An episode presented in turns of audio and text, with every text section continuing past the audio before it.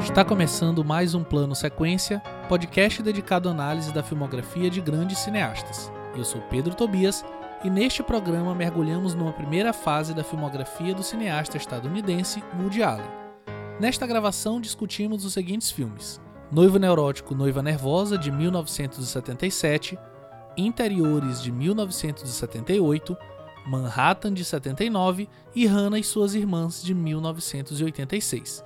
Como sempre, nossas análises são feitas com spoilers, portanto fiquem atentos à minutagem de cada filme na descrição do programa. Caso esteja escutando no Spotify, participe da enquete e nos ajude a escolher a pauta dos próximos programas.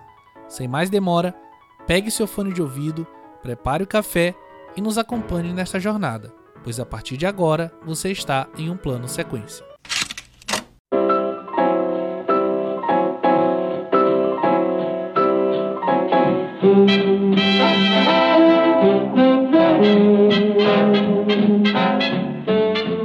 Escritor, roteirista, cineasta, ator e músico, Woody Allen, ou simplesmente Woody Allen, nascido Alan Stewart Koenigsberg, nasceu em Nova York em 1º de dezembro de 1935. Allen iniciou sua carreira artística em 1950 como escritor de comédia, escrevendo piadas e roteiros para televisão e publicação de vários livros de peças curtas de humor. No início de 1960, ele começou a atuar como comediante de stand-up, enfatizando monólogos ao invés de piadas tradicionais. Em seus filmes, ele desenvolveu a personalidade de um intelectual, neurótico, perdedor, inquieto e inseguro, que ele insiste que é bem diferente de sua personalidade na vida real.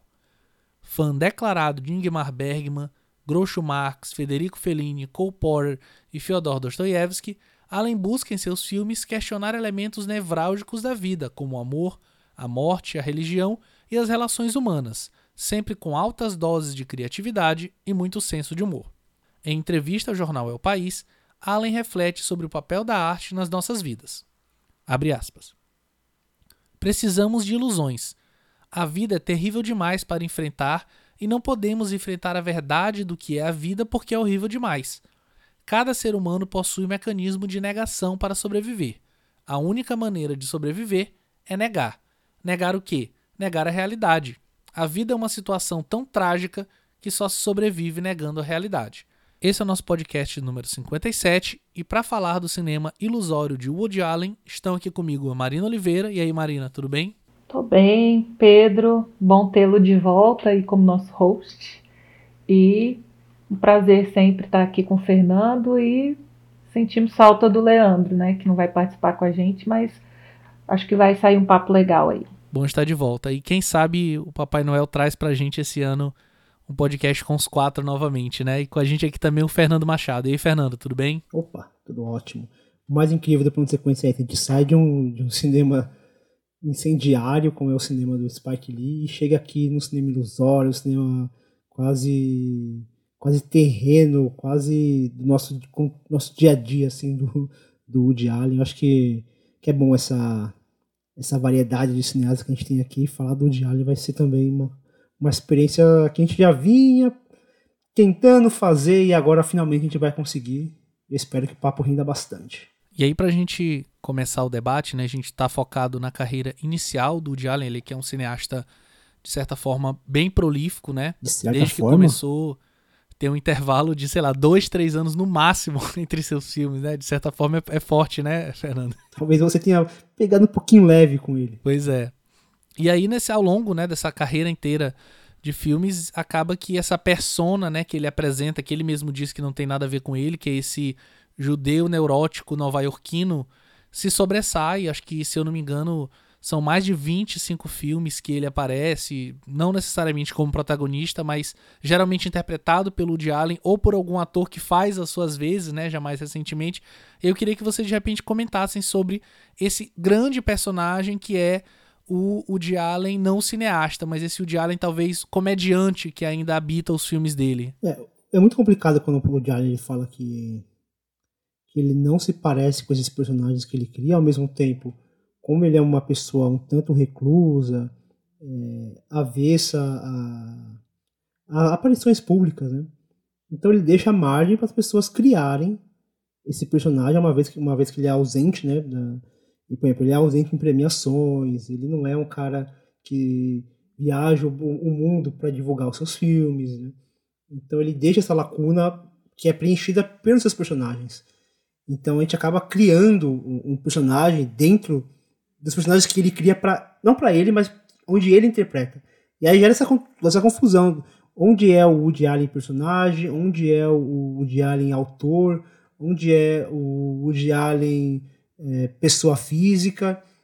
E também é interessante a gente começar a acompanhar a carreira do Woody Allen, porque exatamente ele vai amadurecendo conforme os seus filmes vão amadurecendo, e a gente consegue ver essas fases muito cristalino, assim, essas fases do Woody Allen, desde os primeiros filmes, que eram filmes até um tanto mais diretos, até um pouco mais afrontosos, muitas vezes falam de temas políticos, coisas que ele acaba abandonando um pouquinho mais para frente. Então eram filmes até de certa forma um pouco mais verborrágicos até, e depois ele veio para uma fase mais reflexiva, uma fase meio inspirada no Bergman, assim, né, que é o grande inspirador do seu cinema, principalmente nessa segunda fase aí, que é basicamente o que a gente vai falar aqui no podcast. Aí ele teve uma outra fase onde ele era um cara, onde ele tentava buscar personagens mais românticos, idealistas, onde ele sai um pouquinho do centro de Nova York, ele tenta explorar até outros espaços, e isso é interessante. Apesar de ser um cinema que você consegue identificar temas repetidos, a forma como ele aborda esses temas e como ele vai desenvolvendo esses temas através da carreira dele, né, que é muito, que é até prolífica, né, ele quase produz um filme por ano, ele vai modificando a forma de contar essas histórias, mas ainda com uma assinatura muito clara. Assim, você consegue ver um filme do Woody Allen, você consegue identificar que é um filme do Woody Allen por conta das assinaturas. Mas ele nunca se torna tão repetitivo. Ô, Fernando, nessa mesma linha do que você falou, e de repente até já chamando a Marinda, eu li uma monografia da Roberta Bastos, né, que fala justamente sobre essa construção de personagem no cinema do Woody Allen, e aí ela caracteriza o cinema dele como um cinema, como uma comédia de personagem, né? Diferente de um filme que tá vinculado aos personagens, mas as plots dos filmes dele, as tramas, elas nunca são maiores do que esses personagens, né? Ao contrário, os personagens, eles estão muito acima do que acontece na trama. E mesmo quando esses conflitos que são dos personagens, eles acabam extrapolando, né? Sempre é por conta dos personagens. Então ele é um cineasta que ele tá muito menos preocupado do que fazer com a história, do que com essa construção desses personagens, e talvez até por isso ele seja um cineasta tão prolífico, que produz com tanta velocidade. Praticamente todo ano ele filma, né? Ele pode até não lançar um filme por ano, mas praticamente todo ano ele tá escrevendo ou tá filmando alguma coisa, né? Assim, concordo em partes. Eu acho que uma das coisas que até um ponto positivo, para mim, principalmente nesses filmes que a gente vai falar hoje, é que ele consegue sim desenvolver bem personagens, apesar desse foco na história, na narrativa e tal, nos plots. É até uma coisa meio paradoxal, assim, ao mesmo tempo que eu gosto da forma como ele consegue desenvolver as personagens femininas, por exemplo, num geral, sempre são personagens com muitas camadas, que tem um drama palpável ali, você consegue entender as motivações delas, assim, em várias situações, em vários filmes. Eu sinto que a personagem feminina tá ali como uma escada pro personagem dele, ou para outros personagens masculinos, assim. Então, existe essa dicotomia, assim, ao mesmo tempo que as mulheres são peças fundamentais e forças motoras ali no filme, que movem a história e são personagens densas com as quais você consegue se identificar, são personagens bem construídas. Eu sinto que em muitos momentos ele coloca essas personagens ali como um impasse, um problema a ser resolvido na vida daquele personagem masculino. Então ele é casado, aí vem a mocinha com a qual ele trai e beleza, ele supera isso e continua a vida, sabe? Mas eu acho que são personagens, sim, muitas vezes bem construídos, mas às vezes esses personagens estão colocados ali em prol desse protagonista, que às vezes é ele, às vezes é outro cara. Eu concordo plenamente. Eu acho que assim, o Woody Allen, como ele tá lidando ali com temas que são temas assim do nosso cotidiano, ele acaba reproduzindo isso nos seus filmes também, né? Ele tá falando de um homem branco, cis hétero, um cara que provavelmente reproduz muito daquilo que ele vive, assim, daquilo que ele é. Então, isso acaba sendo refletido nos seus filmes, né? Em uns ele consegue trazer um pouco mais de digamos, não é só questão de protagonista, ter mulher como protagonista, mas assim é como ela é colocada dentro da história. E eu acho que eu até penso que os últimos filmes dele, vamos pensar os últimos, sei lá, os últimos 10 anos dos filmes do Diário, que equivale a basicamente seus últimos 10 filmes, eu acho que ele até muda um pouquinho a forma como ele lida com essas personagens. Mas a gente pegar os filmes que a gente vai falar da pauta aqui, tem muito disso realmente, Marlene, que você falou. Tem muita personagem que é colocada ali como um problema mesmo para ele resolver, como esse escape, de alguma forma, né? Ele recorre a essas mulheres para ou como uma forma de apenas, sei lá, suprir uma necessidade dele, ou apenas para mostrar o quão inteligente ele é, o quão sagaz ele é. Mas acho que isso vai acabar, eu acho que isso vai se afinando, assim, conforme a carreira dele vai, acho que conforme ele vai lidando também com essas personagens, né? Porque é isso, né? A gente tá falando de um homem que fala muito sobre mulheres, e aí vem aquele papo, então um homem não pode escrever sobre mulher. Acho que ele pode, na verdade ele deve, mas assim, vai cometer erros assim porque não tem a vivência, né? Ele não vai conseguir escrever exatamente sobre as angústias femininas, uma vez que ele não é uma mulher. Acho que tem muito disso também. Ele se arrisca, né? É um homem falar sobre mulheres, assim, mas é em relação mesmo à construção das personagens. Eu acho que são bem construídas, sim, mas muitas vezes estão ali em prol da narrativa, né? E só respondendo a primeira pergunta do Pedro sobre o Woody Allen comediante, os primeiros trabalhos dele com comédia, né, a gente chegou a pensar em colocar Bananas na pauta, né, que é um filme que eu não gosto, por exemplo. Não gosto do tipo de humor, não curto a temática, assim, tem várias coisas que eu acho problemática no filme. Até o humor em si não é algo que eu acho engraçado. Mas eu acho que nos outros filmes, e tem alguns exemplos maravilhosos que a gente vai falar hoje, que ele consegue encaixar muito bem a persona dele comediante. E já tem alguns filmes que eu acho que não era necessário ter o Woody Allen atuando ali, por exemplo. Começar alívio cômico. Mas é mais problema de escalação, assim. Mas eu acho bem-vinda essa persona comédia dele nos filmes, principalmente os que a gente comenta hoje. Eu acho que Bananas, ele testa muita coisa ali. Acho que tudo que ele vai aproveitar na carreira, nos filmes seguintes, ele testa tudo ali. É uma enxurrada de gags o tempo inteiro. Ele vai jogando um monte de piadas uma em cima da outra. É um filme que, apesar de não ser um filme tão longo, ele é um filme bem cansativo, porque é muita informação, é muita piada, é muita... Ele vai jogando piadinhas assim o tempo inteiro, muitas vezes algumas sutis, outras um pouco mais escrachadas, algumas até mais escatológicas, e ele vai testando, ele vai jogando. Eu acho que ele estava testando muita coisa ali. Tem alguns excessos, assim, eu particularmente tenho alguns problemas com alguns personagens que o Woody Allen interpreta. Em Bananas, por exemplo, é um caso muito claro disso. Mas tem muita coisa ali que você consegue entender que o Woody Allen estava afinando a forma como ele ia colocar todas essas, digamos, essas piadas que ele já usava nos palcos, né?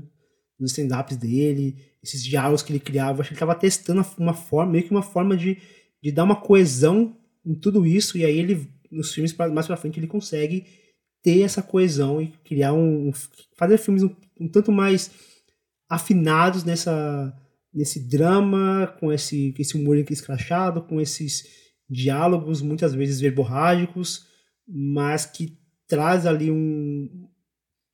uma forma muito, digamos, muito particular dele de criar esses diálogos, né? Acho que isso vai ficar um pouco mais afinado mais pra frente. Acho que essa primeira fase toda do Woody Allen, ela é muito de experimentação, né? Parece de fato, como vocês comentaram, que ele acabou de descobrir que existe o cinema e que é possível fazer e tá testando de tudo, assim. Começa pelo primeiro filme dele, que é O Que É, Tigresa, que ele vai pegar lá um filme de espião, um filme, né, todo sério, um filme sisudo, que é o Kage no Kage, A Chave das Chaves, e aí ele tira totalmente o áudio, corta as cenas, faz modificações, altera e faz uma dublagem por cima para criar uma espécie de telequete, um negócio meio Hermes e Renato, assim, né, pra quem foi adolescente ali nos anos 80, nos 90, e é um filme, assim, de certa forma até divertido, claro, ele tem várias limitações, né, parece muito mais uma sketch de um programa de TV do que de fato um filme, e eu acho que o mesmo talvez se aplica a Um Assaltante Bem Trapalhão, um pouco mais talvez sobre Tudo Que Você Sempre Quis Saber Sobre Sexo, que é literalmente um conjunto de sketches, né? O Bananas é um filme que eu, diferente de vocês, eu gosto, eu acho que ele apresenta muitas coisas ali, não no sentido de querer resolver, mas de fato apresentar, assim, vou jogar isso aqui e vou ver o que dá. E aí, eu acho que isso talvez eu acho muito louvável no Woody Allen, é que ele não tem medo de fazer isso, né? De sair experimentando até, de repente, dirigir um Annie Hall, assim, em 77, menos de 10 anos depois que ele iniciou a carreira dele no cinema. E de não só ter feito isso, mas de depois continuar experimentando.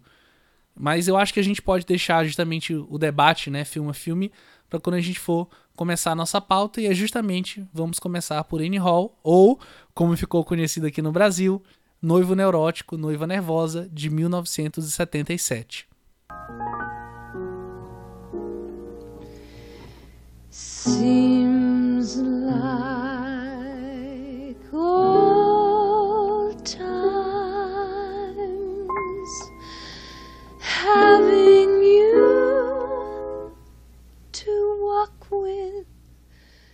Um humorista divorciado que faz análise há 15 anos se apaixona por Annie Hall, uma cantora em início de carreira com uma cabeça um pouco complicada. Em pouco tempo eles decidem morar juntos, mas as crises conjugais começam a aparecer e afetar os sentimentos de ambos. Alguém consegue me explicar de onde veio esse título bizarro?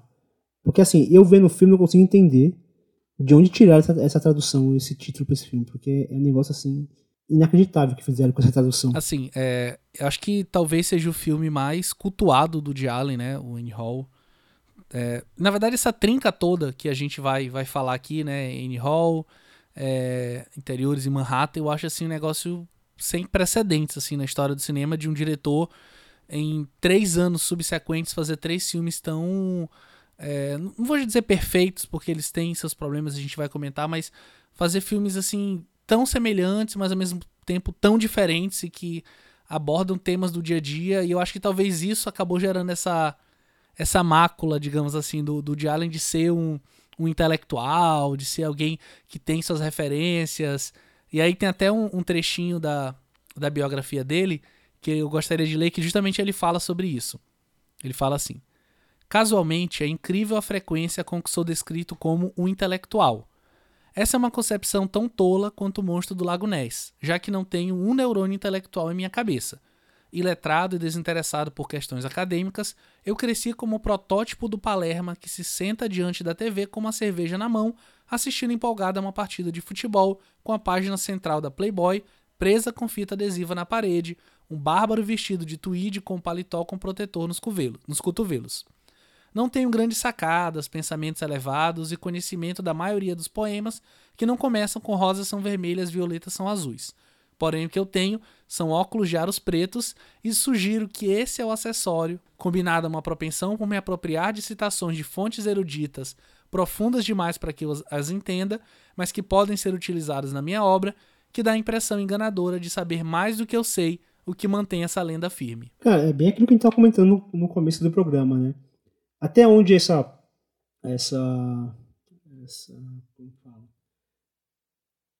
personalidade que é atribuída ao Woody Allen vem exatamente desses personagens que ele cria onde ele atua.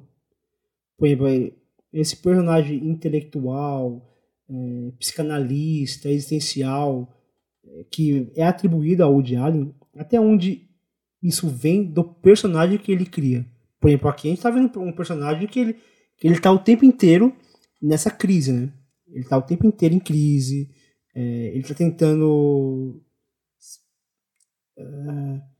se encontrar um lugar no mundo que coubesse todas as suas ambições, todas as suas crises, todo o seu existencialismo. Ele tenta de alguma forma se encontrar, e eu acho que a gente acaba atribuindo ao Woody Allen esse papel também, né? De se encontrar no mundo, de encontrar um lugar, um cinema para ele, né? O próprio... Aí eu acabo me contradizendo, porque o próprio Woody Allen também cria esse personagem, né? Quando ele não quer se encaixar dentro da indústria, quando ele se coloca como um cara fora da indústria, quando ele se recusa a ir nas cerimônias do Oscar. E por um lado eu entendo que o Woody Allen está falando sobre as pessoas acabam confundindo ele com seus personagens, né? Acabam imputando nele essas crises e até essa genialidade que ele coloca nos personagens, mas ao mesmo tempo ele também acaba alimentando isso também, né? E assim, pensando nesse personagem criado, né, nesse Woody Allen idealizado dentro desse universo que eu estou falando aqui de refletir os seus filmes, esse daqui é para mim é o Woody Allen clássico, assim, né? É aquele Woody Allen sagaz, ácido, o tempo inteiro sendo muito debochado, com as suas complexidades e com as suas controvérsias também, né? Acho que aqui é o filme que mais... Talvez um dos filmes que mais geram incômodos quando a gente começa a traçar e misturar, né, essa linha que divide o artista da sua arte, né? Mas ainda assim... Mas você não acha, assim... Eu tava refletindo muito sobre isso, né? Porque tem um tempo já que eu tenho vontade de indicar o Woody Allen, mas, enfim, sempre acabava... não dando certo, especialmente por essa questão, assim, a gente vai falar sobre o Woody Allen, mas será que a gente vai abordar o caso da Mia Farrow, enfim, as acusações da Dylan, enfim, por aí vai toda essa questão, né, pessoal, familiar, né, mesmo, de fato, e isso sempre vinha na minha cabeça, e aí pensando justamente sobre como ele aborda, às vezes, isso nos filmes, por exemplo, um mais recente, o Roda Gigante, que tem uma certa relação estranha ali entre... pai e filha, e eu sinto, pensando, né, sobre essa persona que ele tenta criar, que talvez seja até uma própria forma dele se bloquear, de se proteger de alguma forma, que ele tá o tempo todo tentando chegar ao limite com isso, sabe? Aqui em Annie Hall, um negócio assim, que chega a ser quase agressivo a forma como ele trabalha isso, ele tá o tempo todo ali jogando isso pra gente e chega a dar esse incômodo mesmo, embora isso não seja, digamos, o cerne principal do filme, que é muito mais a relação dos dois, né? Da Diane Keaton com o Woody Allen ali no filme. Eu acho que não é genial mesmo, assim. Todos os personagens, apesar de serem intelectuais, são pessoas que às vezes não têm maturidade emocional, são pessoas perdidas, uma pessoa que está sempre atrás de pedir demissão, não sabe o que faz com a carreira. Então, assim, existe o lado da inteligência, mas às vezes falta sabedoria, né? Às vezes não, quase sempre. Tanto os personagens masculinos quanto os femininos. Mas, assim, eu acho que Annie Hall é o que é porque é um dos filmes que ele ousa na linguagem mesmo, né? Ele não costuma ser esse diretor ousado na direção. Ele é o cara do texto, que escreve muito bem, que tem diálogos incríveis, personagens interessantíssimos, situações engraçadas. Ele consegue colocar sketches de humor. mas eu acho que na câmera mesmo ele não é um diretor muito inventivo. E aqui eu acho que esse jeito de fazer uma espécie de documentário, né, mockumentary, que você fica muito nessa linha tênue do que é real, do que é roteirizado, né? Óbvio, é um roteiro, é uma situação fictícia, mas como se mistura muito com a vida pessoal dele, com as experiências pessoais, né? Eu acho que é uma forma incrível de você contar uma história quase que biográfica e misturar com essa coisa de documentário, desse protagonista que quebra a quarta parede, que fala com o público, que tenta guiar a audiência, né, para aquilo que ele está querendo dizer, e do nada puxa personagens da vida real ali, né, ele para de conversar com o personagem, puxa uma pessoa que existe de verdade ali para dar um texto. Então, eu acho que, para mim, o mais legal desse filme é a narrativa que ele escolhe, né? De fazer esse misto de ficção, desse mockumentary, né? Que é esse documentário de mentira, documentário ficcional, né? E eu acho que aqui já tem um tema que é a máxima do Woody Allen, né? Que ele vai até mais para frente se acomodar um pouco no cinema dele, sempre... nesses dramas pessoais, que são pessoas que não conseguem aproveitar o presente, né?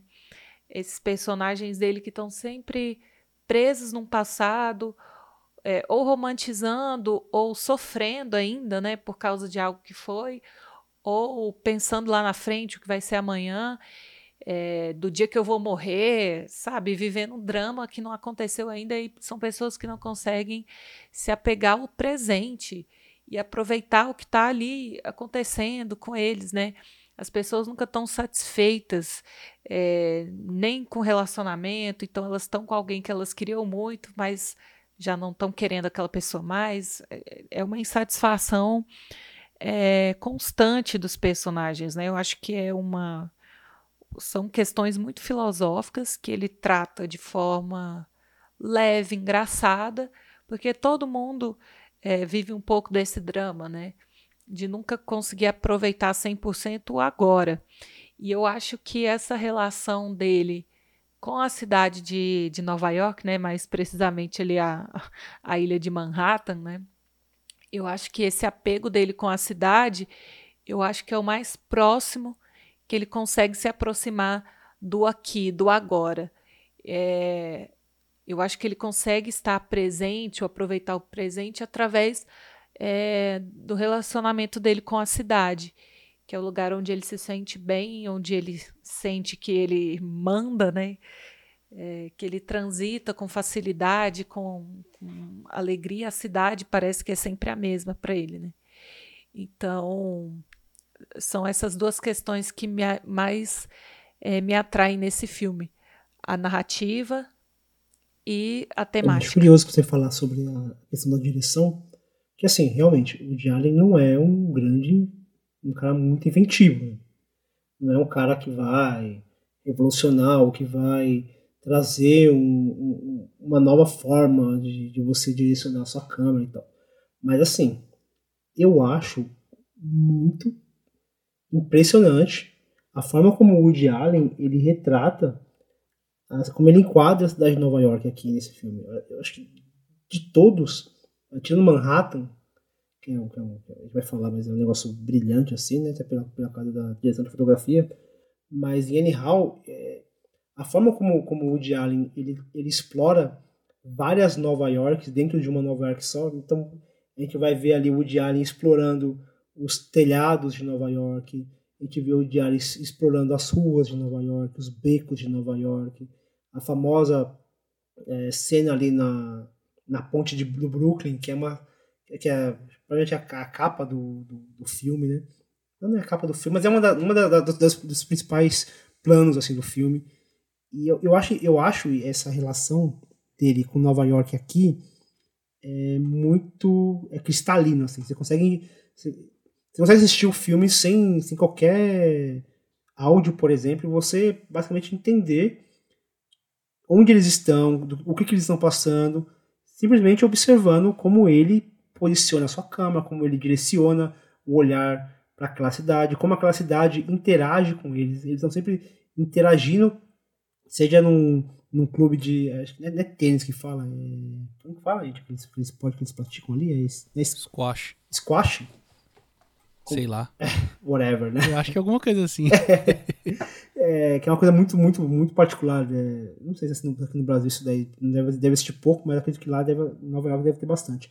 Mas como eles interagem com essas particularidades da cidade. E também me encanta demais a presença da Diane Keaton, a presença física dela. Né? Ela tem uma presença assim que já chama atenção pelo fato dela ser uma personagem que usa roupas até então.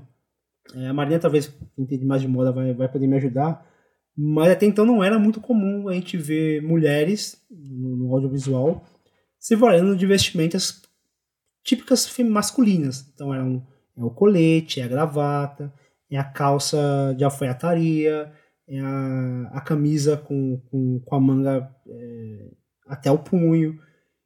E isso cria um... É como se ela tivesse desafiando o tempo inteiro o Woody Allen, né?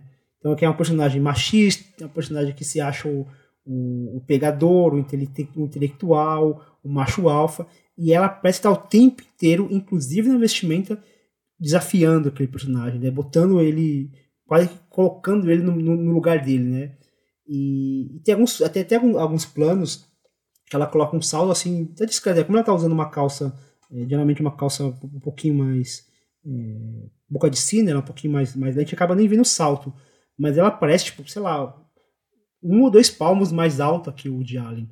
Então eu acho que isso é muito intencional e eu acho que isso transmite o tamanho dessa personagem e o quanto ela é uma personagem que desafia o personagem do Woody Allen o tempo todo.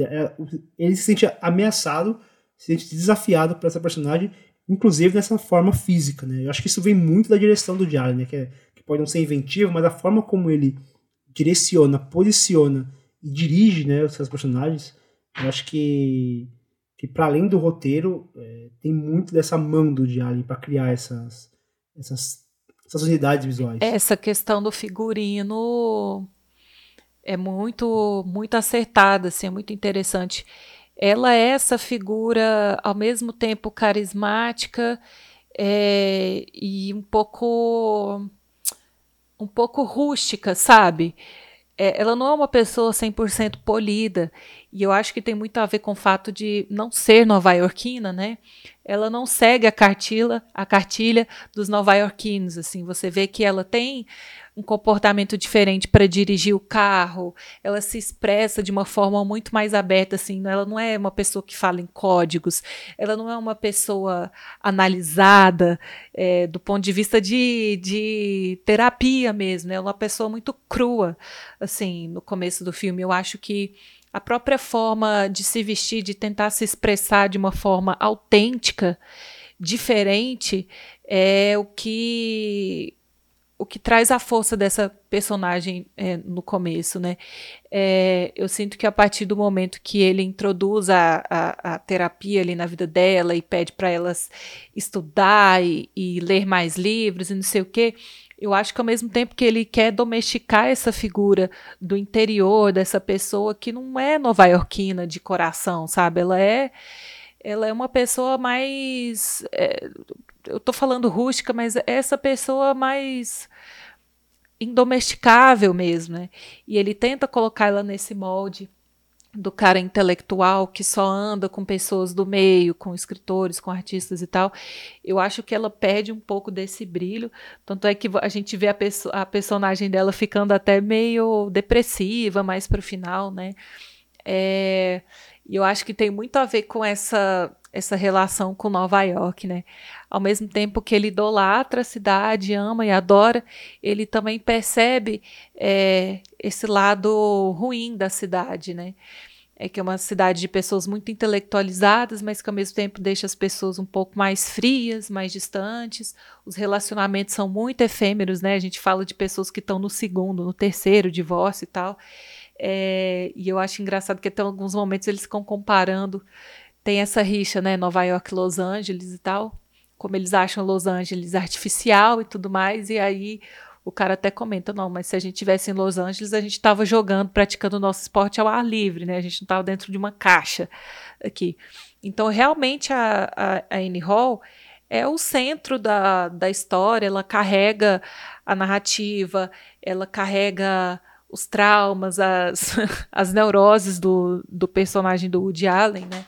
Tudo gira em torno dessa personagem. E eu acho que você ter comentado do figurino dela é super acertado, assim. Todo o design de produção do filme tenta trazer essa diferença entre os dois, esse abismo entre os dois, né? Que é uma pessoa intelectual de Nova York que vive nessa bolha, nesse mundinho, e vem essa mulher de fora totalmente crua e totalmente aberta, assim, e como se dá a relação dos dois. Tem um livro, né, chamado A Angústia de Woody Allen, comentários filosóficos sobre os seus filmes sérios, né, vamos dizer assim, que fala sobre Annie Hall, Broadway Danny Rose, agora, enfim, esqueci, Poderosa Afrodite, tem mais um. E aí, nesse livro, né, o autor, ele propõe que Annie Hall seja visto como uma série de sessões de psicanálise. Então, o Alves Singer, né, essa persona ali do Woody Allen, que talvez seja o mais alienístico dos personagens dele, né? Ele é o paciente e a gente tá analisando tudo, tanto que ele mesmo, enquanto ele tá ali vivendo, ele para, né, o filme para comentar, olha, antigamente era assim, tem até aquela cena dos dois transando e ao mesmo tempo eles estão ali tecendo comentários, né, quase como uma partida de futebol, de basquete, seja lá o que for, eles ali em cima do que tá acontecendo. E aí, né, nesse autor ele fala assim como muitos pacientes que fazem análise, Alves está sempre tentando mostrar suas ações da melhor maneira possível para legitimizar suas escolhas. A função do público é agir como bons analistas e perceber, através das pistas que ele nos deixa, seus verdadeiros sentimentos. E eu acho uma interpretação bem interessante, até se a gente pensar justamente nessas questões extra-filme, né, que estão abordando muito mais o cineasta, o Woody Allen, né? A gente tá falando assim em blocos, mas claro, é tudo uma mesma pessoa, porque a gente não é esquizofrênico. Então, claro que o cineasta é o mesmo ator, que é o mesmo roteirista, mas a gente, né, coloca em blocos até para caracterizar de forma um pouco mais tranquila. Então vamos lá falar sobre o filme que ele faz no ano seguinte, Interiores, em 1978.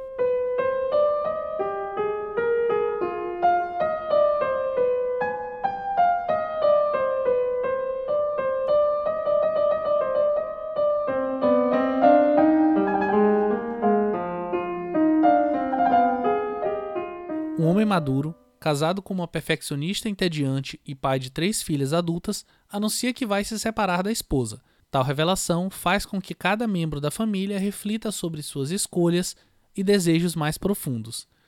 E como que vocês enxergam, né, são filmes em anos subsequentes, como que vocês enxergam essa transição de Annie Hall, que talvez seja um filme até mais leve, mais divertido, embora tenha o seu caráter é mais profundo, e Interiores, que pra mim é um filme bem mais denso, até a sensação dele quase tátil mesmo. Eu acho que Interiores é um filme de drama, né? Não tem nada a ver com Annie Hall, apesar dele trabalhar sempre com a mesma equipe, né? Pra mim são 2 filmes totalmente diferentes, e talvez Interiores seja um luto do próprio... Porque no Annie Hall ele está lidando com a separação, mas de uma forma leve, tirando sarro, né? E aqui já é uma forma de encarar o divórcio totalmente diferente, né? E como as relações interpessoais são complicadas, né? Eu acho que ele trazer um drama familiar para falar de divórcio e como o relacionamento dos pais afeta cada filho de uma forma diferente, é uma outra visão sobre o divórcio, né? Eu acho que a forma como ele analisa o divórcio ali no Annie Hall era quase que como algo inevitável. Ele entende que ele é uma pessoa falha, que ele é um perdedor total e que essa separação viria mais cedo ou mais tarde. Agora eu acho que Interiores é outra forma de encarar o assunto. E não só isso, acho que pelo próprio título, né, a forma como ele filma, eu já vejo como um filme mais maduro para o diretor, o Woody Allen, né, a forma como ele filma a relação dessas pessoas com o espaço físico, né, e como numa cidade como Nova York, os arredores, né, os cômodos, as casas, causam sensações, têm papéis quase que de coadjuvante mesmo nas histórias, né? Mas é aquilo, a gente está falando de uma família rica, branca, de Manhattan, e eu acho que ele conseguiu imputar até algumas críticas suaves, mas interessantes em relação a isso, assim, dessa questão de status social, né? Como as pessoas se dão pequenos luxos de viver o luto de formas diferentes, e até a própria forma preconceituosa como as filhas lidam ali com a nova namorada do pai. Tem diálogos e cenas bem desagradáveis em relação a isso. Eu acho uma crítica bem legal que ele colocou no filme, mas retomando a questão do Pedro, né? Eu acho que é o mesmo tema, divórcio. Claro que tem várias outras coisas acontecendo, mas são filmes totalmente diferentes. Para mim, esse é um filme de drama. Até pelo fato do Woody Allen não aparecer nele, né? Isso já diz muito, né? Assim, é muito claro a influência do Bergman nessa obra, né? Tá muito claro, assim, a forma como ele se inspirou, sobretudo em Gritos e Sussurros, que para mim é o meu Bergman favorito, assim, a forma como o Bergman lida com aquelas personagens. Acho que aqui também, e principalmente porque aqui a gente está lidando com personagens que não são agradáveis, assim. Eu não consigo, nenhuma dessas personagens me parecem personagens com as quais eu gostaria de conviver, sabe? São personagens que elas se machucam, o pai, eles machucam a madrasta, eles machucam, sabe? Eles estão sempre se machucando entre si, e a gente entende toda essa luta que elas têm com essa dor da separação, a forma como elas lidam com essa separação. Elas não conseguem se encontrar nisso, com seus próprios cônjuges também, tá sempre algum...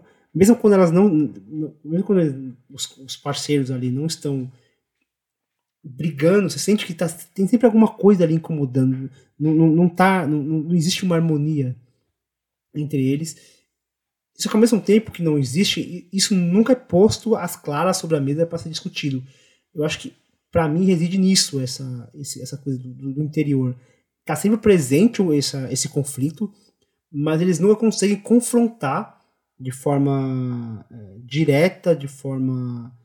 eu acho que confronto tem que ser de forma frontal. Mas eles nunca colocam isso na mesa, assim. Tá sempre permeando esses problemas, mas eles nunca encaram esses problemas. Eu acho que esse clima tenso que o filme carrega durante toda a obra, essa coisa do... Sabe, a coisa da praia que não tem sol? É bonita, ao mesmo tempo é opressor. Agora, todas essas cenas que eles estão ali naquela praia, que é praia de rico mesmo, né?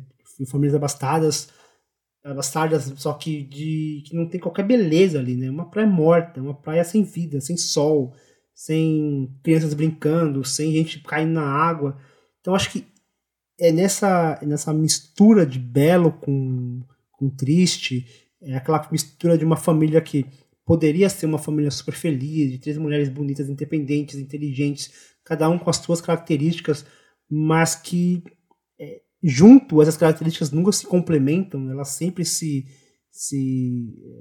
colidem. Eu acho que é nisso que reside a beleza dessa obra, assim, que é uma das que eu mais gosto do Woody Allen, assim, dessa primeira fase. exatamente por conta dessa tensão, que também não é uma tensão que descamba para um... E se descambar também não tem nenhum problema, mas assim, a proposta é outra, não descamba para uma coisa melodramática, para uma coisa super dramática, assim, uma coisa super existencial, mas não. Ele consegue ser, de certa forma, até leve, vamos pensar assim, numa carreira do Woody Allen, consegue manter uma certa leveza, só que ele é carregado, ele é denso, ele é um filme que exige uma certa... Se você for com a cabeça de pegar um Anyhow, Manhattan, ou até mesmo Bananas, que é um filme anterior, é uma outra pegada. Se você for com essa cabeça, talvez você estranhe, como muita gente estranhou, por ser talvez o primeiro filme mais sério do Woody Allen. Mas acho que foi um começo assim, muito, muito promissor. Assim. Eu acho que ele soube construir esses personagens muito bem e soube construir também esses conflitos. E o fato desses conflitos não serem resolvidos no final do filme, para mim é um ganho, é um ponto positivo para a obra, porque a obra acaba não se fechando em si. Eu concordo com vocês que é um filme um pouco mais, de fato, sério, um drama mesmo, né? Acho que até como o próprio nome sugere, né? Enfim, tanto o título original quanto a versão em português, que é só uma tradução, é um filme que ele fala muito de si. E aí quando eu falo si, eu tô falando do próprio filme. Ele tá muito disposto a debater questões que talvez ele não tava em outro momento, né? E aí tem até uma própria fala do Woody Allen na biografia Conversas com o Woody Allen, que ele fala assim: não tenho nenhuma dúvida de que a comédia tem menos valor do que a coisa séria. Tem menos impacto e acho que por uma boa razão. Quando a comédia aborda um problema, ela brinca com ele, mas não resolve. Não que Interiores seja um filme voltado a resolver esses problemas. Acho que ele está muito mais preocupado em apresentar esses problemas para a gente e deixar a gente talvez debater, enfim, internamente, ou até com os próprios personagens, como que esses problemas podem ser resolvidos, né? Mas, de fato, aquelas personagens, elas estão ali, mas, ao mesmo tempo, precisam, sei lá, acho que quase de um chacoalho. Vocês dá vontade de ir lá e balançar eles, assim, gente, reage, pelo amor de Deus. Faz alguma coisa, né? E, assim, é um filme muito bergmaniano, né? Se a gente pode falar assim. Acho que tal qual Manhattan, apesar de Manhattan, ele tá, talvez, no meio termo, ele tem um certo humor, mas ainda é um filme... um pouco sisudo, um pouco sério em algumas abordagens também. Você percebe que Manhattan ele é até um pouco mais esquemático, seja a palavra certa, mas tem uma coisa meio esquemática na forma como ele lida, sobretudo sobre a fotografia, que ainda eu não lembro se Manhattan também é do Gordon Willis, mas aqui continua sendo o Gordon Willis, mas aqui não, ele dá uma refinada assim, né? Assim, em Anyhow ele explorava o espaço, né? Explorava toda aquela Nova York. Aqui, até pelo título, né? Interior, então o filme tem muitas tomadas que são simplesmente eles conversando dentro de um cômodo ou da janela vendo o exterior, que é aquela praia sem vida, aquela praia cinza, né? Quase... E assim, até a questão do figurino, né? Eles estão sempre usando roupas... Então, os pastéis, roupas escuras, bem... assim, sem vida mesmo, né? Acho que o filme... O figurino e a fotografia revelam muito disso, né? Como eles estão angustiados, como eles estão vivendo... É quase como se fosse um luto eterno pela separação dos pais, né? Eles estão sempre remoendo isso. Eu acho que a própria personagem da Pearl, né? Que é a nova namorada do pai, é um nome sugestivo, né, de uma pessoa que é uma pedra preciosa, que traz um brilho diferente. Ela é a única personagem que usa cor no figurino, né? Então, eu acho bem... Fica bem explícito quando a própria personagem verbaliza isso, né? Ela fala, e depois eu vou fazer uma reforma aqui nessa casa, e uma das filhas fala... Mas você vai reformar o quê? Ela é colocar um pouco de cor, né? Tudo bege e tal. Que geralmente essas famílias mais ricas têm isso, né? De querer tudo muito estéril, tudo muito bege, muito branco, né? E aí eu queria só chamar a atenção aqui para a escalação da Geraldine Page, né, que faz lá a mãe das garotas, né, como ela consegue ser odiosa, odiável, né, ao mesmo tempo que ela tem um olhar de sofrimento, de dor, ela tem um olhar de desdém, de tédio, de nojo, eu não sei. É impossível gostar dessa personagem e, ao mesmo tempo, a gente sente dó. Existe empatia por ela. Só para reforçar a informação do Fernando, de fato é o Gordon Willis que fotografa tanto o Annie Hall quanto o Interiores, o Manhattan também, né? Bem como outros tantos filmes do Woody Allen. E aí vem o que eu acho do Woody Allen que às vezes contradiz um pouquinho essa, digamos, esse consenso, esse lugar comum do Woody Allen. Ele é um roteirista, não exatamente um diretor, porque isso é o papel do diretor, é você conseguir direcionar o diretor de fotografia para refletir aquilo que o filme pede, né? Então são 3 filmes aqui que a gente falou, com 3 fotografias não completamente diferentes, mas que vão trazer um olhar diferente para cada espaço ali, né? E aqui o filme não funcionaria se não fosse essa direção de fotografia.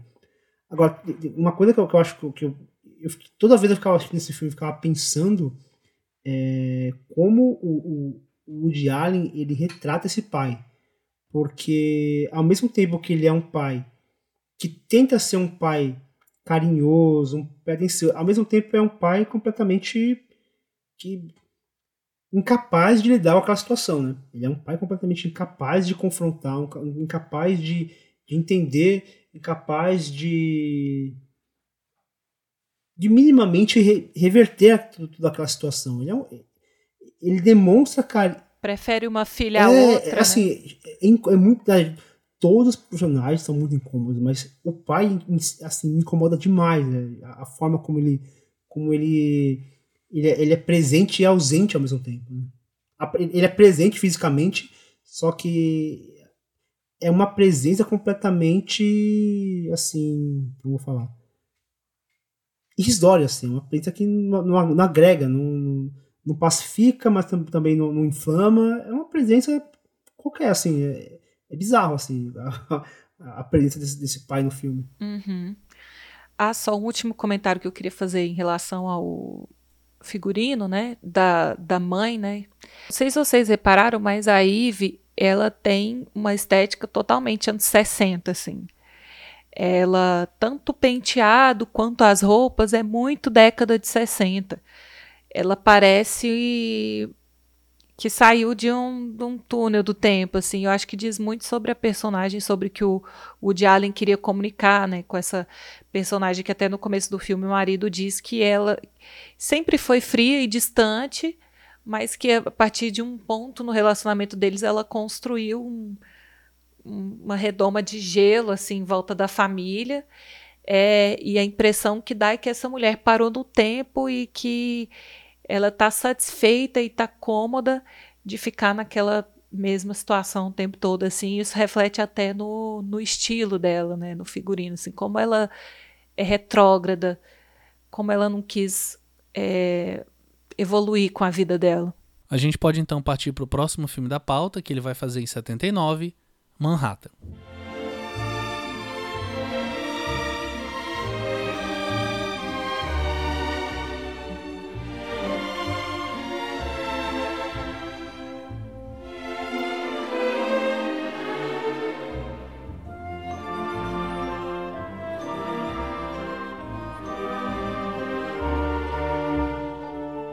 Um escritor de meia-idade divorciado se sente em uma situação constrangedora quando sua ex-mulher decide viver com uma amiga e publicar um livro no qual revela assuntos muito particulares do relacionamento deles. Neste período, ele está apaixonado por uma jovem de 17 anos que corresponde a este amor. No entanto, ele sente-se atraído por uma pessoa mais madura, a amante do seu melhor amigo, que é casado. E aqui eu acho que talvez ele explora ainda mais esse jogo, né, do Woody Allen com o personagem Woody Allen, né? Porque ele fala muito sobre essa questão familiar, o próprio relacionamento que ele vive com aquela jovem ali. E isso, enfim, levou uma série de questionamentos, né? Desde então e até hoje. E tem uma fala do próprio Woody Allen sobre isso, e aí ele fala mais ou menos assim: como já observei muitas vezes, havia grandes questões em Manhattan e Noivo Erótico, Noiva Nervosa, que espremiam mais a visão do Marshall Brickman, né, que é o roteirista, do que a minha. Mas as pessoas simplesmente não sabem que o John Wayne fora de cena é diferente de quando está representando. E eu particularmente acho curioso ele falar isso, porque o John Wayne é o John Wayne, assim, ele em cena é o John Wayne. Então eu também não consigo... talvez desassociar de um certo performismo essa fala do Woody Allen e não enxergar de fato algo muito próximo, algo, eu não digo diretamente biográfico, mas de alguma forma inspirado pelas agruras pessoais dele, especialmente aqui em Manhattan, né? Nos outros filmes também que a gente já comentou, mas aqui em Manhattan também. O Woody Allen, ele se contradiz demais nessas declarações dele, e eu acho que ele mesmo já não consegue mais distinguir. Eu acho que assim, ele viveu tanto esses personagens, aí é eu tentando pensar com a cabeça do Diário, então é baseado em nada, assim, que eu tô falando isso. Mas assim, a impressão que eu tenho é que o próprio Diário não consegue mais ele desassociar ou se desvincular dos personagens que ele criou para ele mesmo. E assim, quando ele tenta se justificar, eu acho que ele acaba se contradizendo e assim... Não tem como a gente falar dos filmes de Allen sem traçar uma linha reta, assim, entre isso daqui é personagem, isso daqui é artista, assim. Elas se misturam e o próprio de Allen contribui para que elas se misturem.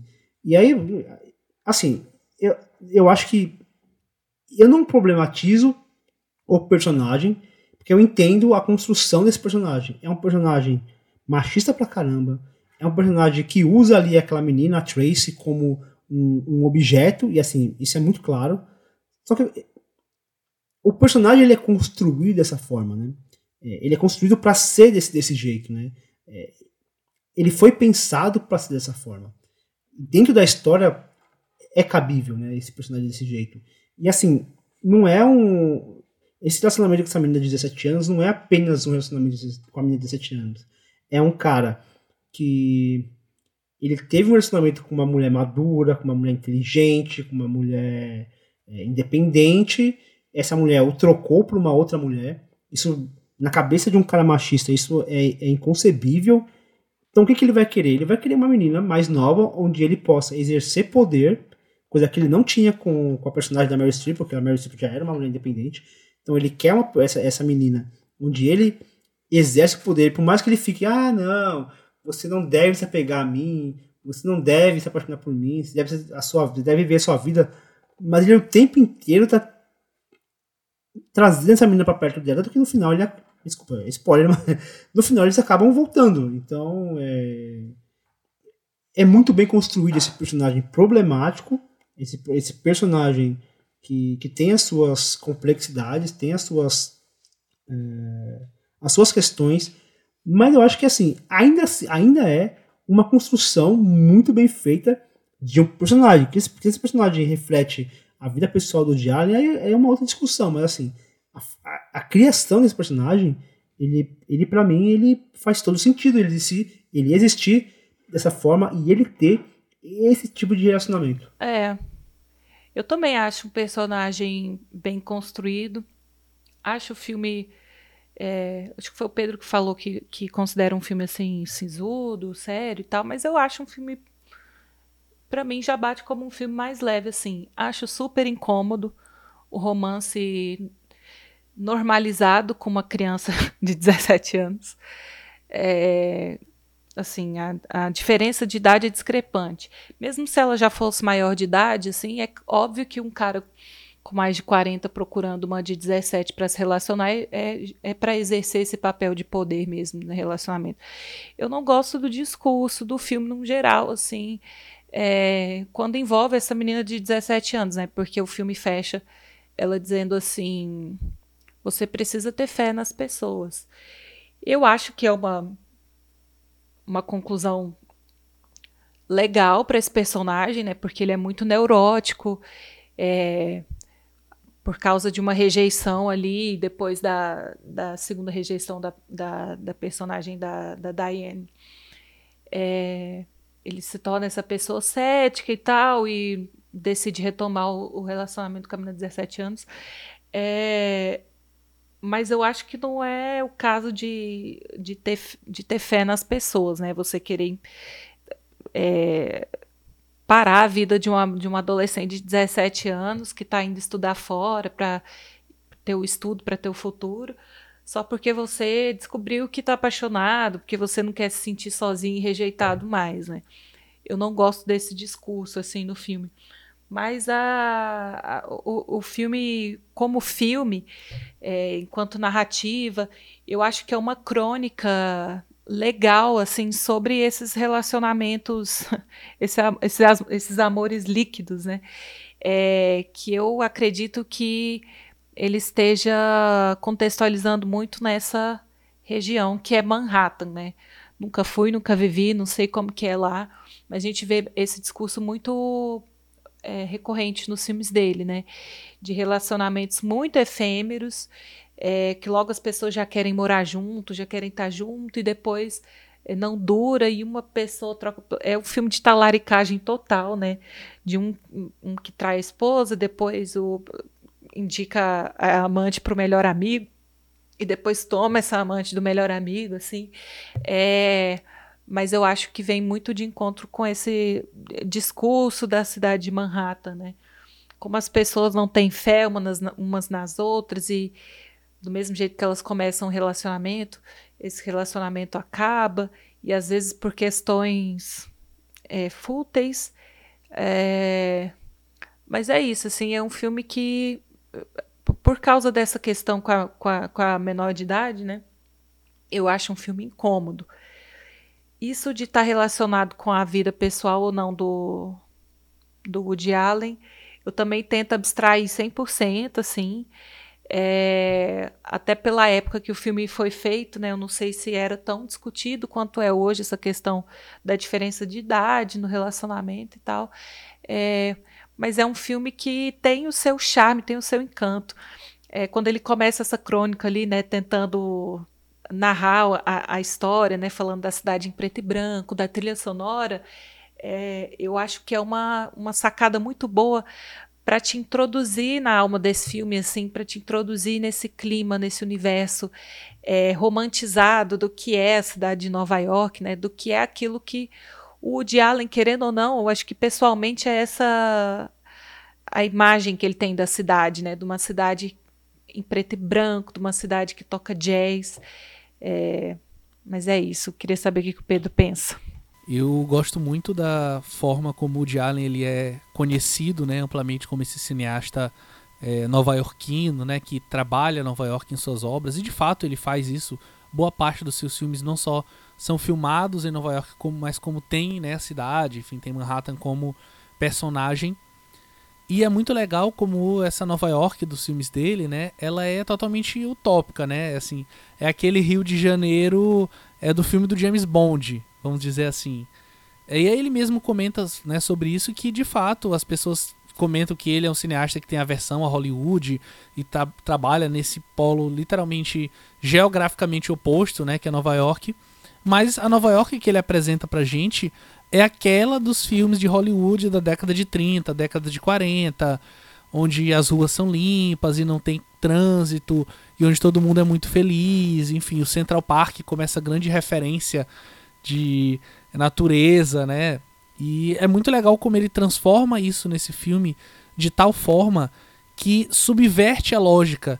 E a gente passa, de fato, a enxergar Nova York dessa forma. As imagens que ele traz ali, né? E, claro, graças ao trabalho de fotografia, que, como a gente vem mencionando, nunca foi um dos pontos fortes do Woody Allen. Ele nunca teve essa preocupação estética de compor, de fato, a sua mise-en-scène. Ele está muito mais preocupado em como a câmera pode servir aqueles personagens e da melhor forma possível, mostrar aqueles atores ali em cena, não? Né, não, prova disso que ele sempre trabalha com grandes atores e sempre tem essa característica, né, de alçar atores jovens a a uma carreira em Hollywood, né? Menos recentemente, mas bastante nessa época. E é um filme que me agrada muito por isso, assim. Eu tento enxergar os espaços nesse filme como componentes daquelas discussões, como componentes daquelas relações ali entre os personagens. E o próprio personagem do Woody Allen, né, claro, com essas questões que a gente mencionou aqui, eu sinto que ele reflete muito bem essa cidade, esse ambiente urbano, esse ambiente de ruas e meandro, sabe? Eu sinto que é um filme que ele tá muito ligado a essa vida do século XXI que a gente tá aqui, sabe? É um filme muito 2010, sabe? Apesar de ter sido feito lá no finalzinho da década de 70, mas acho que ele conversa muito sobre esse homem mediano, suburbano, enfim, classe média alta, que mora em Nova York, mas também pode morar em São Paulo, pode morar em Belo Horizonte, pode morar em Goiânia, enfim, mas mora nos grandes centros urbanos e tem, né, esse tipo de agrura como seu ponto alto, vamos dizer assim.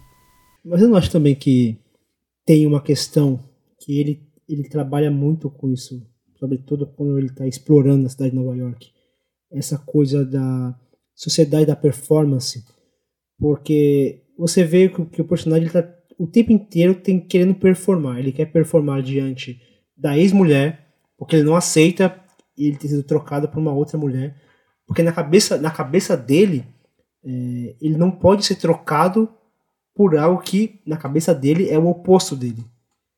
Então é algo que ele não aceita de jeito nenhum. Acho que a questão não é nem ele ter sido trocado, o divórcio em si, mas ele ter sido trocado por uma outra mulher. Eu acho que é isso, essa performance masculina, essa performance da masculinidade que tanto o incomoda. Tem a performance no trabalho dele, tem a performance dele com os amigos dele, tem a performance com a amante dele, tem a performance com a Tracy, que ele está performando ali uma pessoa que se mostra, parece ser genuinamente interessado nela, mas que na verdade ele apenas está utilizando ela para ser alguém que dê um conforto para ele, que devolva para ele essa performance masculina que ele perdeu com a ex-esposa. Então eu acho que de alguma forma ele está lidando com essa Nova York, que é uma Nova York da performance, né? É o que você falou, Pedro, essa Nova York idealizada, essa Nova York que não existe, essa Nova York etérea, assim, que tá no ar, assim, essa Nova York preta e branca, né? Essa Nova York que não tem cor, essa Nova York dos amores líquidos, dos relacionamentos líquidos e frágeis e efêmeros. Eu acho que isso daí é o que me encanta também na forma como ele lida com essa cidade. Não é simplesmente a Nova York dos espetáculos, mas é Nova York das performances, né? Ele está mais preocupado em lidar com essas contradições entre o que é real e o que é uma performance, e como esse personagem do diário ele não consegue lidar, o Hitler está sempre em conflito entre o que ele quer performar, o que ele quer mostrar para as pessoas e aquilo que ele realmente sente, né? Eu acho que dessa forma Manhattan ele acaba se destacando dos demais filmes, depende dessa pauta, assim, porque acho que é o que mais foca nessa crise masculina, né? Acho que é o que mais foca nisso daí, nessa crise masculina desse personagem da performance. Acho que a gente pode então partir para o próximo filme da pauta, que ele vai fazer 7 anos depois, em 1986, Hannah e Suas Irmãs.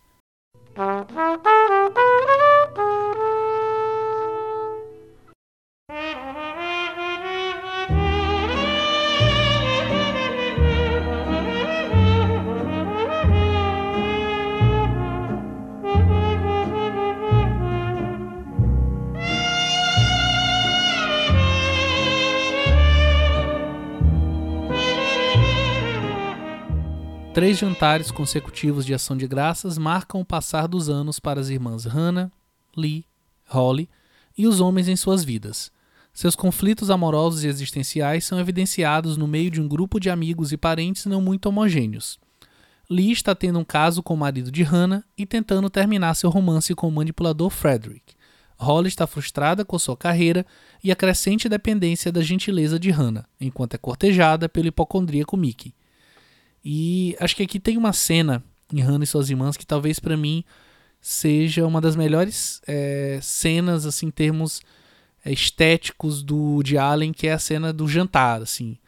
Elas estão juntas e a câmera vai ali num traveling 360 enquanto elas estão conversando. E é um negócio super simples, assim, na intenção, mas quando a gente consegue enxergar essas camadas de uma tá ficando com o marido da outra, e o que tá por trás dali deixa a gente muito mais imerso naquele ambiente. É quase aquele negócio da bomba debaixo da mesa, sabe? A gente tá enxergando o problema, a gente sabe que ele tá ali, mas os personagens não necessariamente sabem. Então é assim, um negócio espetacular pra mim. Eu acho esse filme incrível, assim, até por isso eu trouxe ele aqui pra pauta também. Ah, sim, eu acho que a graça é que essa bomba não chega a estourar nunca, ela finge que vai estourar, mas não estoura, e não tem uma resolução para esses conflitos, né? O que leva a gente a pensar que é assim na maioria das famílias, né? Toda família tem problemas, toda família... Ele trabalha com uns arquétipos muito interessantes, né? Daquela irmã que é sempre a mais deslocada, que não consegue parar no emprego, que tem um tempo diferente das outras, né? Para amadurecer, para decidir o que quer da vida. E todo mundo cheio de dedos para lidar com essa pessoa. Tem o casal de pais que tem problemas, que quando bebe briga, mas nunca se separa. E eu acho que interessante é essa crudeza, essa forma como o Woody Allen encara isso, né? Que a maioria das famílias tem problemas e ninguém lida com eles. E fica por isso mesmo. E aí todo dia de ação de graças, toda festa de Natal é sempre a mesma, né? As pessoas empurram os problemas para debaixo do tapete e fingem que está tudo bem e se iludem ali que está tudo certo. E aí, se o Fernando falou de performance, eu acho que aqui isso está muito claro também, né? Como a gente performa papéis na família para manter bons relacionamentos, no trabalho, na sociedade e tudo mais, né? Essa cena da mesa que o Pedro falou realmente é incrível, assim. Eu acho que ele consegue construir uma tensão, mas que é sempre interrompida, né? A gente nunca tem uma resolução, às vezes a gente até torce para aquela irmã que é a boazinha descobrir que está sendo traída, mas será que ela precisa descobrir mesmo? Então, ele joga muito com essas possibilidades que nunca se concretizam, né? Essa cena, assim, ela é de um primor. Para começar, a gente falou do Gordon Willis nos filmes anteriores, né? Que tinha uma fotografia um pouco mais sóbria. E aqui já é um outro fotógrafo, é o Carlo de Palma. Porque o Carlo de Palma, o Gordon Willis, na época, ele não estava disponível para trabalhar. E o Woody Allen chamou o Carlo de Palma. E assim, você percebe assim, a diferença de direção do Woody Allen aqui. Por exemplo, essa cena que vocês estão comentando, ela tem uma brincadeira que eu acho assim, uma sacada que você percebe, mas talvez a gente não consiga entender o que está acontecendo. A gente sente um estranhamento, a gente não entende o porquê. Nessa cena, o Woody Allen quebra uma regra chamada regra dos 180 graus, que é uma regra de eixo, né? A câmera ela parte de um eixo para o outro, onde os personagens ficam sempre do mesmo lado. O personagem do lado direito falando, quando vai por conta para um G, ele continua do lado direito. E aqui não, a câmera ela vai mudando o eixo, ela vai para frente, para trás, a câmera gira para direita, ela gira para esquerda. Isso gera uma confusão. A personagem está olhando para um lado, de repente ela está olhando para o outro, mas continua olhando para a mesma pessoa. Isso gera uma confusão. A gente sente que está um clima de desorientação ali, mas a gente não entende o porquê, mas é muito dessa direção que o Woody Allen tem junto com o Carlo de Palma, que gera essa confusão do espectador. Essa cena, assim, é um primor. É uma das coisas mais maravilhosas que o Woody Allen já criou, e diz muito sobre a mensagem, ou diz muito sobre o tema que ele quer abordar para esse filme, que são esses conflitos que talvez a falta de diálogo ou a falta de abertura que aquelas irmãs têm, apesar de elas serem próximas, elas ainda se mantêm distantes, elas sempre têm um segredo ali entre elas que tá sondando, mas eles nunca é posto na mesa. Isso gera essa confusão, essa desunião entre elas. Sempre tem alguém escondendo alguma coisa de alguém. Então toda essa confusão, ela é retratada nessa cena e assim é de um brilhantismo assim que me faz repensar esse senso comum de que o Woody Allen ele é só um roteirista, ele não é um diretor, porque aqui ele deixa mais claro ainda o que a gente já comentou sobre como ele dirige muito bem. E quando a gente pensa dessas três personagens, assim, todas as interações entre elas é sempre muito... Essa tensão é palpável, assim, né? E, assim, ela é palpável e ela vai ficando cada vez mais tensa e ela eclode, assim, após essa cena do jantar. Eu acho que isso também corrobora com aquela construção de personagem, construção de ambiente mesmo, essa ambientação que o Woody Allen ele consegue construir aos poucos, num filme que é até razoavelmente curto, né? Não lembro, mas acho que são 100 minutos mais ou menos de filme, mas ele constrói muito bem esses personagens nesse espaço de tempo tão curto, e não é só um personagem, né? São vários, né? São quatro personagens, quatro mulheres assim que estão ali presentes, são três mulheres ali presentes, e todas elas com as suas complexidades, e ele consegue explorar. Talvez a personagem da Carrie Fisher seja a mais discreta, assim, né, que aparece menos, mas ainda assim tem lá as suas complexidades. Eu gosto como ele meio que quebra de alguma forma esse, né, estereótipo de ele tá sempre trabalhando com homens nesse tipo de relação limite ali, né, enfim, como o personagem de Manhattan, e aqui ele foca, né, literalmente na Hannah e as suas irmãs. Claro, ainda há aquele universo masculino e, enfim, tudo que é característico desse universo, pelo menos para Woody Allen, para a filmografia dele ali em volta, mas ainda assim é um filme que fala muito dessas personagens, fala muito da forma como elas veem a vida, como elas estão reagindo, que é algo que talvez ele vai fazer em outros filmes. Mas mais recente ele faz, por exemplo, no Blue Jasmine, né, onde ele foca inteiramente naquela personagem totalmente quebrada. De repente é um filme que a gente pode até debater numa parte 2 eventual do Woody Allen. Mas eu gosto muito desse filme, como ele trabalha essas personagens, como ele de fato se mostra um cineasta, como eu posso dizer, maduro aqui, né? Assim, um cineasta que de fato entendeu o ofício, entendeu essa mentira do cinema e como ele pode utilizar esses artifícios para nos contar uma história, para nos apresentar esses personagens, como ele tanto gosta, mais até do que contar essas histórias. É um filme que assim, me agrada muito, durante muito tempo foi o meu filme favorito do Woody Allen. Mas ainda assim ele ainda tem essa coisa do... Mas aí vai muito do Woody Allen como um homem falando sobre esses assuntos, que ainda os conflitos ainda giram em torno de um homem, né? Ainda é um homem que gera esses atritos, mas eu acho que para além disso, acho que também não dá para resumir o filme somente a isso, mas para além dessa questão desses homens que movimentam a história, que são o centro desses conflitos, eu acho que aqui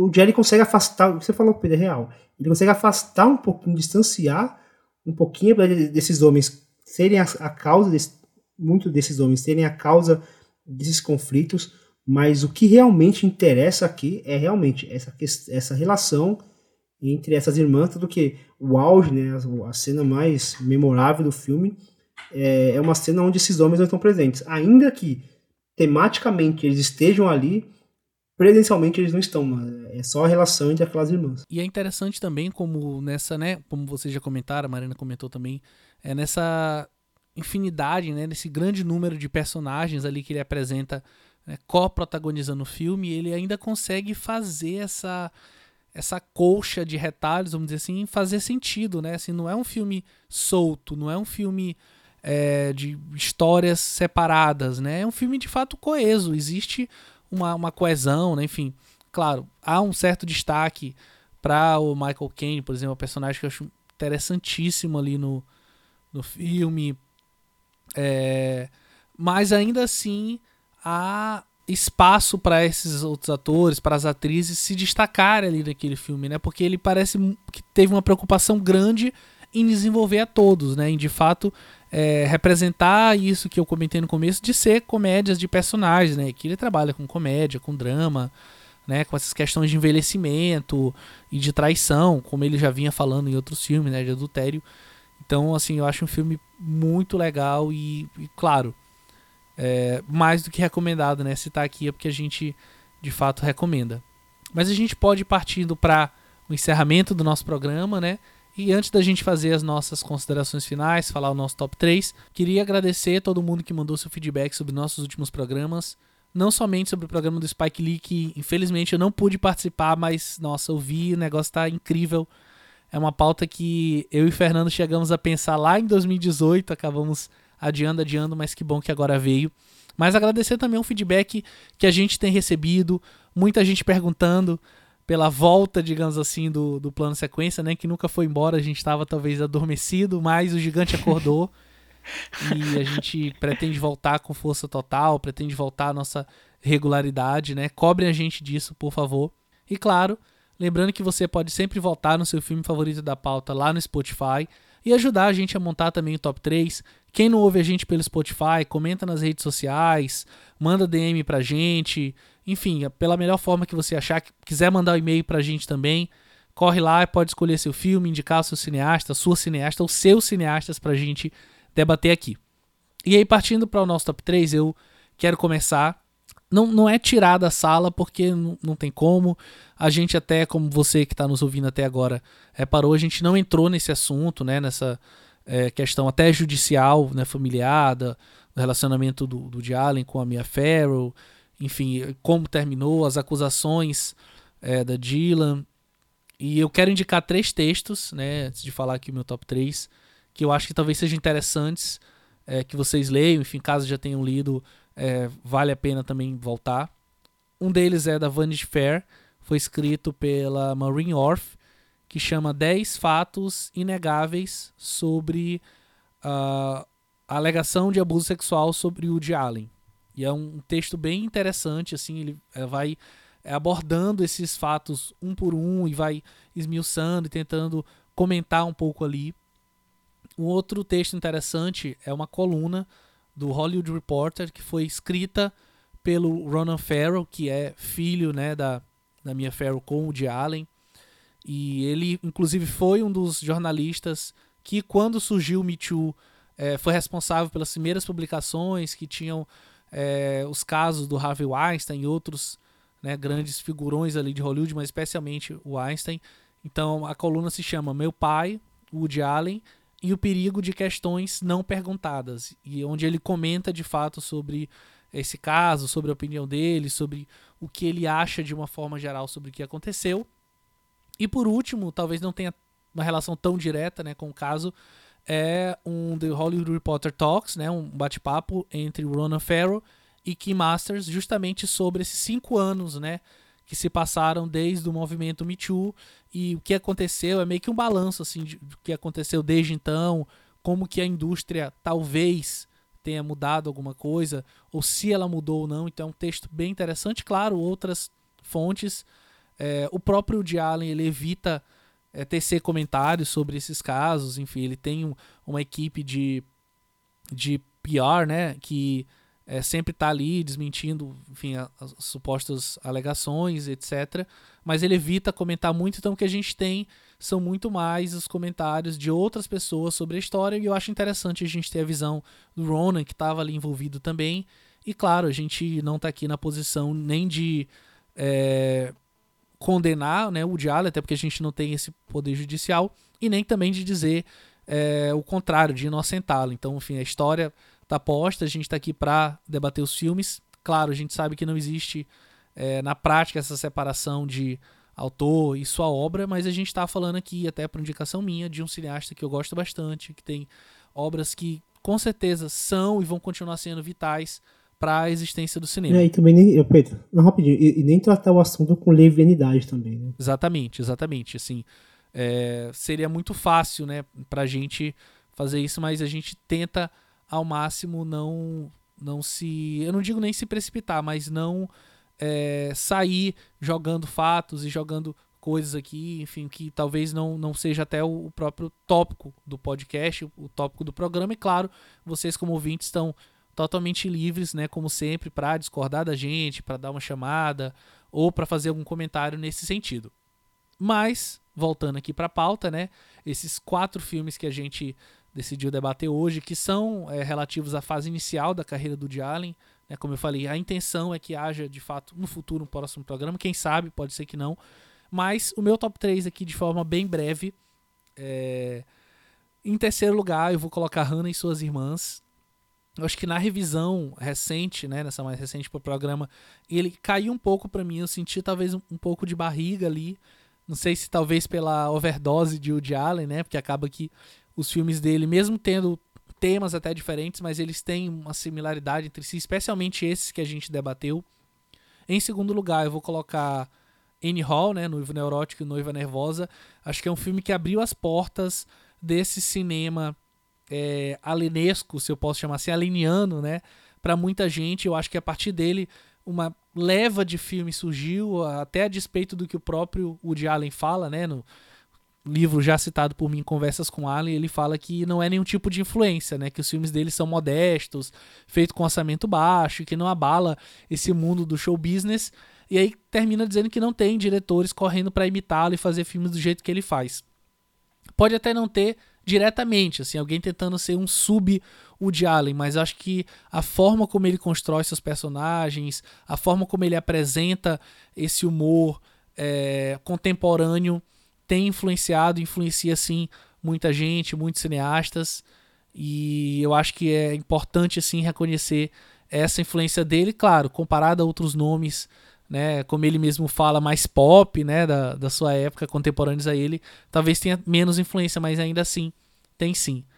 E em primeiro lugar eu quero colocar Manhattan, assim, apesar do que a gente comentou sobre algumas questões do filme, eu acho um filme ainda incrível, um filme que fala sobre essa cidade como esse ambiente de desafeto e de intrigas que são muito mais individuais e egóicas e egoístas até, né? Enfim, enquanto tem outras inúmeras questões acontecendo que a gente está às vezes fechando os olhos, está ocultando e não vê, mas está ali na nossa cara. Eu acho que talvez, pensando agora, e até comentar em off, mas vou falar aqui, talvez até a escolha de filme gerou pouco debate, né? Porque são filmes que, de uma forma ou de outra, a gente acabou tendo um consenso aqui, né? Enfim, todo mundo gostou em um grau um pouco maior, outro menor, mas acabou que a gente pegou justamente essa fase boa do Woody Allen, né? Assim, não que eu concorde que haja uma fase ruim, porque eu sei que muita gente acha que que essa fase é agora, mas a gente pegou uma fase, de fato, uma safra boa de filmes dele para debater aqui, o que é sempre legal, falar sobre filme bom é muito bom. Você, Marina, quais são as considerações finais? Qual é o seu top 3? Eu fiquei bem feliz de gravar esse programa agora no final de ano, né? Parece que vai chegando dezembro, a gente vai querendo um certo nível de escapismo, né? Férias, festas de final de ano, e eu acho que o cinema do Woody Allen, principalmente essas primeiras fases, né, propõe esse certo nível de escapismo para mim, de imaginar uma cidade como Nova York idealizada da forma que ele idealiza, da forma apaixonada como ele se refere ao lugar, então eu me deixo levar, embarcar nessas histórias que parecem até fúteis, né? Num nível mais psicanalítico, assim, a gente consegue debater e consegue viajar nessas ideias que ele propõe, mas se você quiser ficar só nesse drama mais superficial de uma pessoa que está procurando um amor e termina e volta, também é legal, são imagens bonitas, trilha sonora envolvente, então são filmes que para mim vêm com um nível de conforto muito grande em assistir, né? Então foi um programa fácil de gravar, foram filmes fáceis de degustar, de assistir, eu acho que casou muito bem com essa época agora de final de ano para mim. Para fazer o top 3 fica fácil, porque a gente só analisou 4 filmes, né? Mas em terceiro lugar eu vou colocar Manhattan. Tem esses incômodos no filme que eu já comentei, que me impedem de gostar mais, mas é um filme que eu encaro como uma crônica urbana, assim, que não tem muita resolução, que é mais pra gente viajar, perder um tempo ali naquela cidade, conhecendo esses personagens, vendo os dramas deles e até certo nível se identificando ou só achando bobagem o drama que eles estão vivendo. Assim, eu acho que é um filme tranquilo, que tem esses méritos que a gente comentou, né, da fotografia, da escalação dos atores, o texto que é muito bom. Em segundo lugar, eu coloco Interiores. É um filme que me impacta positivamente, assim, porque a gente vem de uma série de filmes mais leves, com muito humor, e esse drama, esse peso que ele traz, eu acho que enriquece muito a história que ele está contando, enriquece muito esse debate, né, do drama familiar, daquilo que a gente guarda para a gente, não consegue resolver. Eu acho que é um peso bem-vindo para a filmografia dele. Para trazer uma discussão a mais. Em primeiro lugar, Annie Hall. Eu sei que eu já comentei isso, mas eu acho que essa sacada de gravar o filme como uma espécie de mockumentary, com quebra de quarta parede, eu acho que traz uma leveza, um sabor assim, para esse tema de divórcio, que é muito bem-vindo e casa muito bem com esse cenário de Nova York, né? Então ficou assim meu top 3. E você, Fernando? Vamos lá. Eu quero começar falando minhas conclusões finais, lendo um trechinho, mas um trechinho bem curtinho, de uma entrevista que eu li do Woody Allen, mas que ele fala uma coisa que eu passei a assistir os seus filmes de forma pensando muito nisso que ele falou. Ele fala assim, abre aspas, eu acho que a harmonia universal é um sonho impossível, fecha aspas. Eu achei esse trechinho, quando ele fala de uma harmonia universal ser um sonho impossível, eu acho que me faz enxergar esse cinema do Woody Allen como um cinema que se coloca em constantes crises. Eu acho que o tempo inteiro o Woody Allen está propondo crises. Crise da performance masculina, crise das relações líquidas, crise de relação entre... Existencial. Crise de relações entre pais e filhos, entre esposa e marido, entre amigos. Eu acho que isso daí é o que me encanta. Entre irmãos, entre família, entre membros da mesma família. Eu acho que essas crises que o diário ele propõe, sobretudo essa primeira fase, essa fase onde ele... A próxima fase, acho que ele até se inspira até um pouco mais nesse cinema do Bergman. Eu acho que é o que... Essa fase é a que mais me encanta. Assim. Eu gosto dessa última fase do Woody Allen. Essa fase um tanto mais romântica, um pouco mais idealista. Mas eu gosto dessa fase onde ele é um pouco mais... Onde ele se coloca em crise o tempo inteiro. E pensando muito sobre essa harmonia universal como um sonho impossível. Tanto que se eu for pegar o meu top 3, são os filmes que mais propõem essas crises. Porque eu coloco em terceiro lugar o Hannah e Suas Irmãs, que é um filme que ele é forjado a partir dessas crises. E aí tá falando de uma crise entre irmãs, uma crise familiar. E aí eu coloco em segundo lugar o Annie Hall, que aí já é uma crise mais existencial, uma crise... que vai falar muito sobre esse amor líquido, né? Essa efemeridade, principalmente sobre o olhar da cidade de Nova York, essa metrópole, né? essa coisa da metrópole que esmaga os relacionamentos. Né? E, em primeiro lugar, eu coloco, talvez, seja desse da pauta, o que mais mexeu comigo e o que mais expõe essa crise.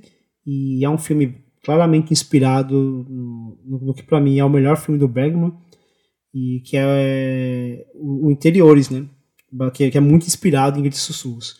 Eu acho que aqui, o que o Woody Allen ele constrói aqui, essa tensão palpável, a forma como o Gordon Willis e ele conversam para ter uma fotografia que me remete a essa beleza nude, essa beleza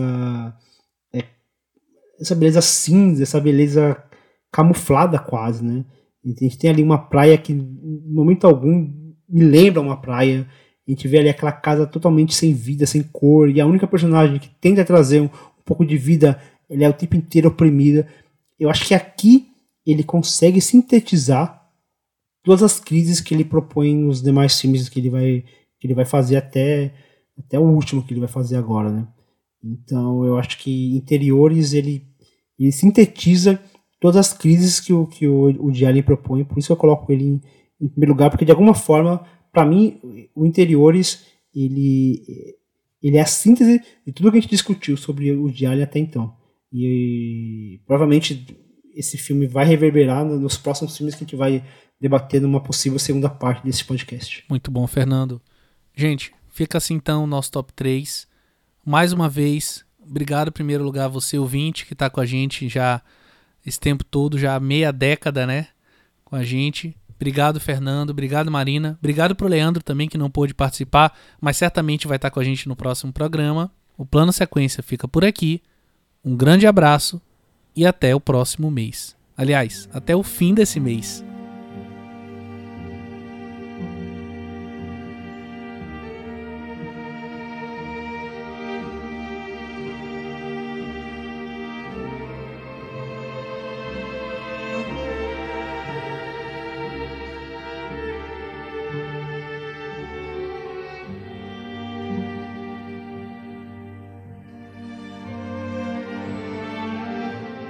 Este episódio teve a apresentação minha, Pedro Tobias, foi editado, sonorizado e publicado pela Marina Oliveira, que também foi responsável pela arte da capa, e a pauta foi feita pelo Fernando Machado. Todas as trilhas utilizadas neste episódio estão na descrição do programa.